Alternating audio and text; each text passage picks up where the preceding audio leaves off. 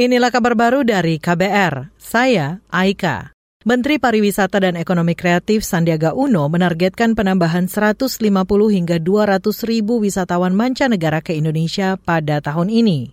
Target itu disampaikan menyusul adanya penyelenggaraan turnamen sepak bola Piala Dunia FIFA U17 pada November hingga Desember mendatang. Dan jika kita memakai formula bahwa 20% dari total penonton yang ditargetkan sekitar 20 ribu itu berarti kan ada sekitar 4 ribu lebih yang bisa kita bidik sehingga mungkin bisa menambah jumlah wisatawan mancanegara sekitar angka 150 ribu sampai 200 ribu wisatawan mancanegara.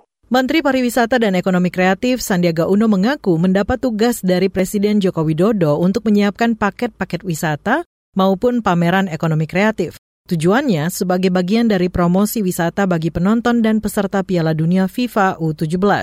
Ia juga ingin memastikan semua destinasi pariwisata dan produk-produk kreatif unggulan telah siap untuk menyambut turis mancanegara di ajang Piala Dunia FIFA U17 nanti.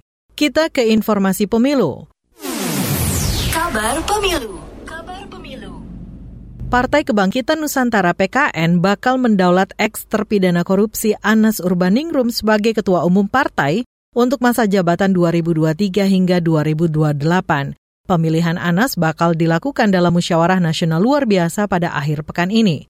Sekretaris Jenderal PKN Sri Mulyono mengatakan dalam munaslup itu, Anas Urbaningrum akan dideklarasikan sebagai ketua umum terpilih. Seluruh kader partai yang memiliki hak suara secara aklamasi akan memilih Dr. Anas Urbaningrum MSI sebagai ketua umum terpilih menggantikan Gede Pasek Suwardiga. Kemudian Gede Pasek Suwardiga akan menduduki jabatan sebagai Ketua Majelis Agung Partai Kebangkitan Nusantara. Sekretaris Jenderal Partai Kebangkitan Nusantara PKN Sri Mulyono menambahkan, rencana penunjukan Anas sebagai ketua umum merupakan salah satu upaya melawan kriminalisasi. Selain itu, bekas Ketua Umum Partai Demokrat tersebut dianggap bakal mewakili aspirasi kolektif di internal PKN menjelang keikutsertaan mereka di pemilu 2024.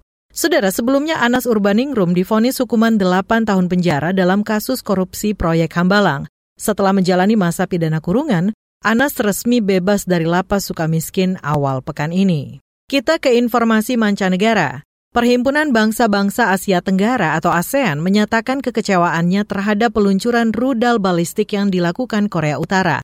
Dilansir dari Antara, ASEAN mendesak dilakukannya dialog damai pasca peluncuran rudal. ASEAN yang pada tahun ini dipimpin Indonesia menyatakan sangat kecewa dengan tindakan Korea Utara. Hal ini disampaikan langsung para menteri luar negeri ASEAN yang bertemu di Jakarta pekan ini. Perhimpunan negara kawasan ini menegaskan kembali komitmen mereka untuk menjaga perdamaian, keamanan, dan stabilitas di kawasan Asia Tenggara. Korea Utara sebagai anggota Forum Kawasan ASEAN ARF diminta memenuhi komitmen tersebut.